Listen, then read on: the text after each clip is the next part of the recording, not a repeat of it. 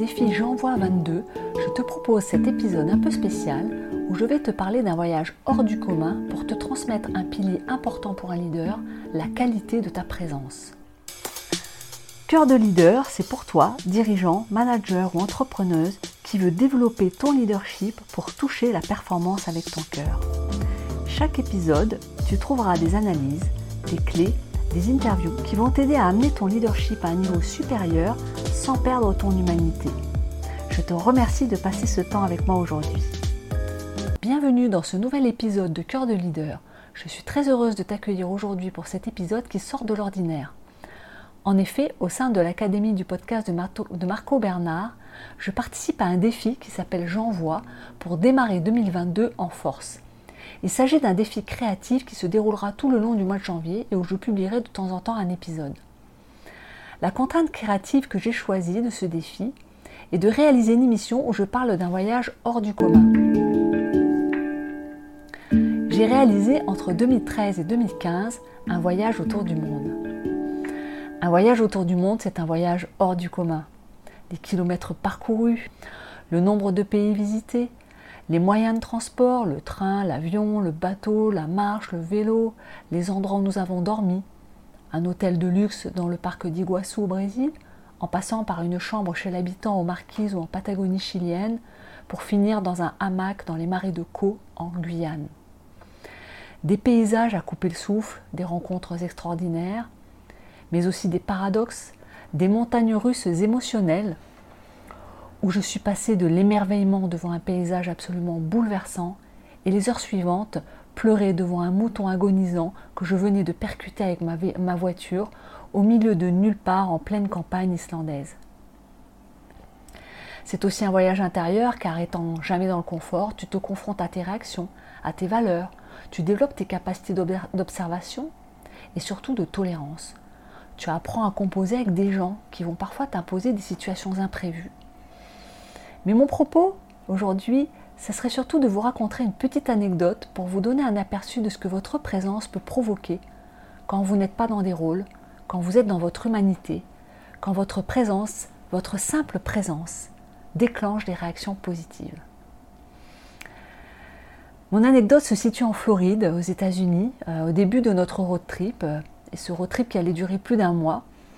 Et nous, étions, euh, nous avions décidé d'aller visiter Cap Canaveral et nous voilà dans un, dans un motel que nous avions réservé, un motel que j'appellerais, que je nommerais de moyen slash miteux à 50 dollars et qui est tenu par un couple d'Indiens.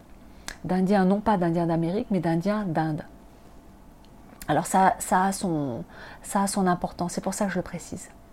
Nous arrivons, nous avons une longue journée de route puisque nous partions des Keys, donc euh, la Floride c'est très grand, hein, donc on avait un long long trajet.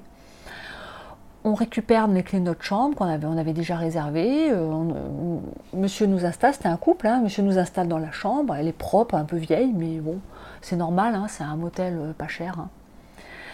Et puis on commence à peine à, déballer nos, affaires, à poser même nos affaires, que le monsieur revient, tape à notre porte, il, euh, il ouvre et nous dit ah, écoutez, euh, on vient de parler avec ma femme, euh, on trouve vraiment que vous êtes des clients vraiment super et on voudrait vous donner une meilleure chambre. Est-ce que vous, êtes prêt à déménager de chambre?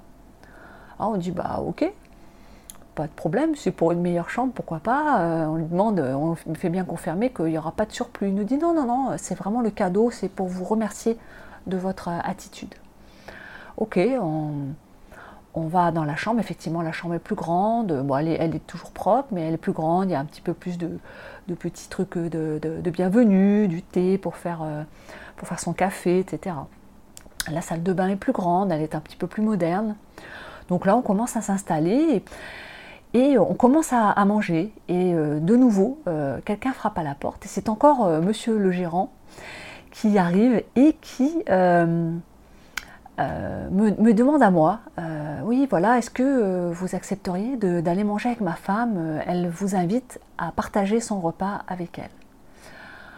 Alors bon, moi j'ai déjà entamé mon repas et je me dis au début, sur le coup, je me dis, j'ai pas envie, je suis fatiguée, j'ai sommeil, j'ai envie de finir mon repas, de m'installer et me préparer à dormir parce que demain on avait encore une grosse journée qui nous attendait.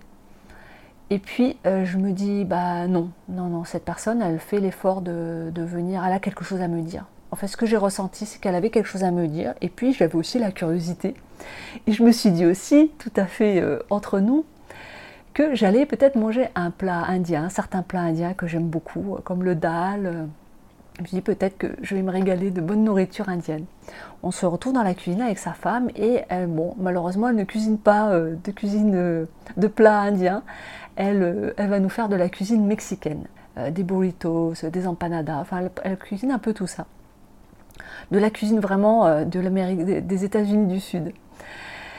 Et euh, on commence à échanger, etc. Elle me demande d'où on vient, patati tata. Et puis euh, voilà, elle me raconte qu'ils ont immigré euh, il y a environ une dizaine d'années d'Inde aux États-Unis et qu'ils sont devenus gérants de ce motel il y, a, pas mal de temps, déjà 7-8 ans, et, et que en fait ils ont, ils ont des difficultés avec les clients qui se comportent comme des euh, pas, très correctement, donc euh, qui partent la nuit sans payer, euh, qui vont demander des rabais parce qu'il manquait un petit truc, qui réclament sans cesse voilà, de ne pas payer ou de payer moins cher, qui sont insultants, qui ne sont pas respectueux, qui sont sales, qui laissent les chambres dans des états déplorables, voire qui détériorent le matériel. Et elle me dit, mais vous, quand on vous a vu arriver tous les deux avec ton mari, on a été ébloui par votre gentillesse, par votre respect, par votre, euh, euh, votre aisance. voilà, vous n'avez jamais, vous n'avez vu aucun comportement comme ceux que je viens de vous décrire. Parce que, d'après ce qu'elle me décrivait, c'était 80% du temps comme ça. Et, euh, et je lui dit, bah, écoute, bah, merci beaucoup pour ton partage parce que ça m'a beaucoup touchée. Ça m'a touchée parce que je me suis dit, mais j'ai rien fait pour ça. Je n'étais pas dans un rôle, je n'essayais pas de plaire à quelqu'un ou quoi que ce soit, surtout qu'on était très fatigués, donc on n'a vraiment pas eu de présence d'esprit de faire quoi que ce soit qui allait dans le sens de se donner une belle image. pendant tout le voyage qu'on a eu pendant ce tour du monde, ce genre d'anecdote nous est arrivé assez fréquemment. Et euh, c'est lorsque elle, elle nous en a parlé comme ça que j'ai réalisé d'où ça venait. Et finalement, la leçon, euh, c'est que tu n'as pas besoin de jouer un rôle pour être impactant de manière positive auprès de ton environnement. La qualité de ta présence pour avoir une influence éthique et un lien avec tes valeurs, ben, c'est vraiment un axe majeur dans mes accompagnements avec mes clients.